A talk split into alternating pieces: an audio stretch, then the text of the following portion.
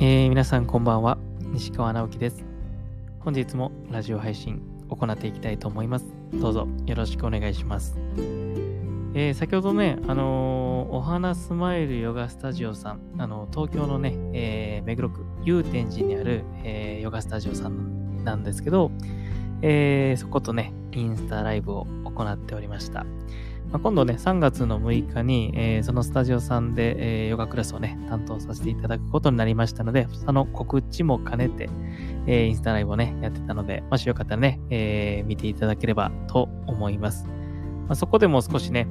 話したことなんですけど、別に話そうと思ってあの話したわけじゃないんですけど、たまたまね、出てきたことなんだけど、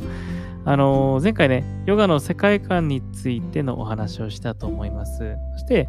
我々が今生きているこの世界も大きくテクノロジーが進化して変わっていくっていうのをね、あの、ひしひしと感じています。最近だったら、まあメタバースであったりとか、まあチャット GPT とかもすごい勢いでね、えー進化してると思います。もう何質問してもね、あの、返ってきてびっくりですよね。ヨガ哲学のことだって、あの、すごく、あの、的確に、あの、返してくれます。ヨガ哲学の、あの、欠落点っていうかね、こういうヨガ哲学の良くないところについて教えてくれって僕聞いたんですけど、すごいですよ。本当に、あの、おお、そこを言ってくるかってね、あの、面白い回答が返ってくるので、ぜひね、まだ使ったことない人いたら使ってみてください。なかなかね、これから AI はどんだけ進化するんだろうってね、脅威に感じる人もいるんじゃないかなと思います。えーでもね、とはいえ僕はその AI がどんどんどんどんね、えー発達、発展していこうが、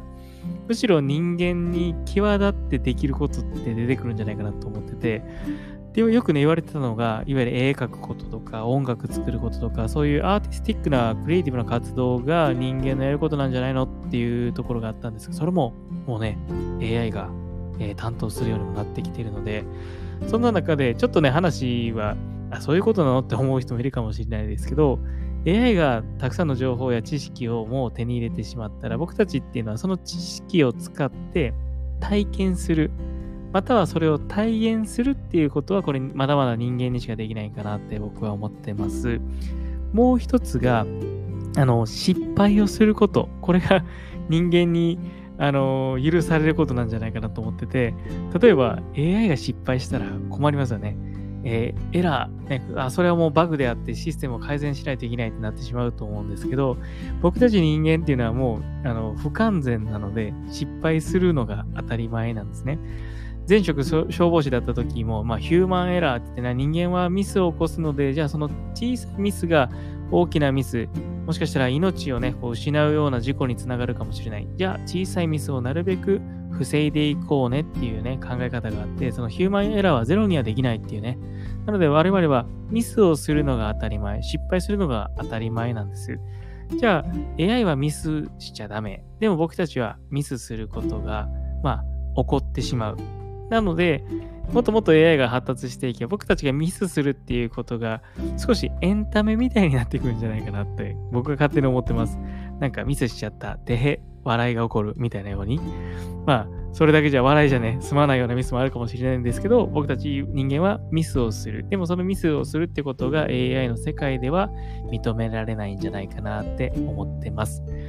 さてまたね、冒頭が長くなりましたが、えー前回の続きをまたね、配信していきたいと思います。前回ヨガの世界観についてのお話でした。多元的二元論。ね、ヨガスートラが持つ独特の世界観を多元的二元論。この世は真実とそうでないものでできているよっていう概念でした。まあ、その中でね、えー僕たちが今見たり聞いたりしているものを、まあ、そしてね、私を私だと認識していることですらも、まあ、自我ですね。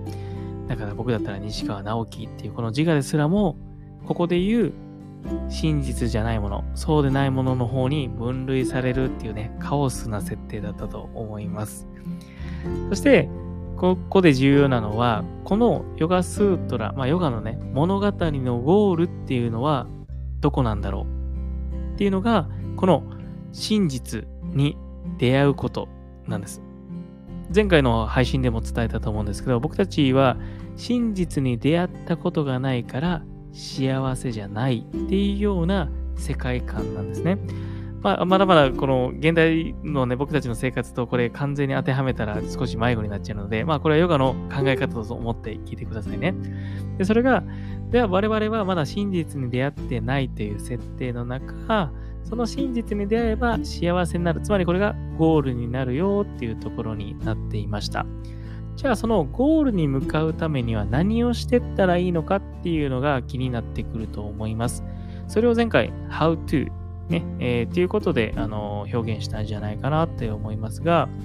じゃあこれもね、ヨガスートラの2章の29に、まあ、8個のことをやっていきましょう。そのことをね、まあ、8部門とかね、アシタンガヨーガって呼んだりもしますけど、なのでヨガっていうのが、あのー、わかりやすく説明するとね、このアシタンガヨガとか8子則っていう考え方を聞いたことない人もいると思うので、えー、簡単に説明すると、まあ、ヨガの練習が8個のステップで示されている段階練習法みたいなことが、これをやっていくことが、あの、ゴールに達成する方法なんだよってことが、えー、ヨガスートラ、ヨガの教科書に書いております。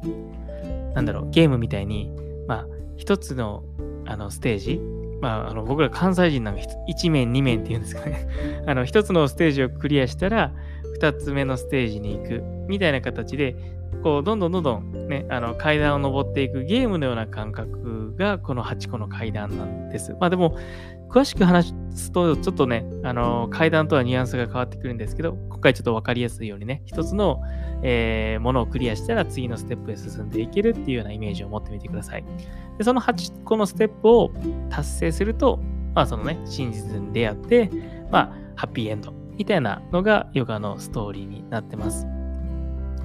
で、えー、まあそもそもこのヨガスートラと言われるヨガの教科書、ねこれって、ラージャヨーガというヨガの教科書に位置づけられてます。いきなりラージャヨガなんて出てきたらびっくりすると思うんですけど、このラージャヨガ、たくさんヨガの種類ってある中で、なぜラージャヨーガっていう名前なのかというと、ラージャってこれ日本語訳すれば、王、ね、王様とかね、権力者を意味するような言葉になってます。じゃあ、王のヨガっていうね、直訳になるんですけど、実は様々なヨガの種類や流派には、このラージヨガのエッセンスが入っていることから、まあ、その上位に君臨するような位置づけで、えー、このような名前がついています。そしてこのラージャヨガっていうヨガは、どういうヨガなのっていうのを簡単に説明すると、瞑想を使って真理を見つけ出すヨガのことと僕は、えー、解釈をしてます。えー、瞑想を使って、まあ、ゴールをね、見つけていくヨガのこと、そのヨガをラージャヨガ、その教科書がヨガスートラっていう教科書ね、であって、それの実践方法が8個のステップで描かれているっていう形になります。えー、今回ね、その8個のステップ、一つ一つね、話していくと、えー、また長くなってしまうので、今日はね、まあ8個の階段を登っていくっていうところをね、知っといていただけたら嬉しいなと思います。はい。でもね、まあ瞑想を使って真理にたどり着くんだったら、まあ最初からね、まあこれから、あのー、これからというか、この時代今ね、あのー、タイパ、ね、タイムパフォーマンスと言われる時代です。ね、効率悪いじゃんって言われるかもしれないんですけど、まあ、瞑想からやったらいいじゃんって思うかもしれないんだけど、でも、そんなに簡単じゃないので、ちゃんと段階的に練習をしてって、瞑想を行っていくっていう必要があります。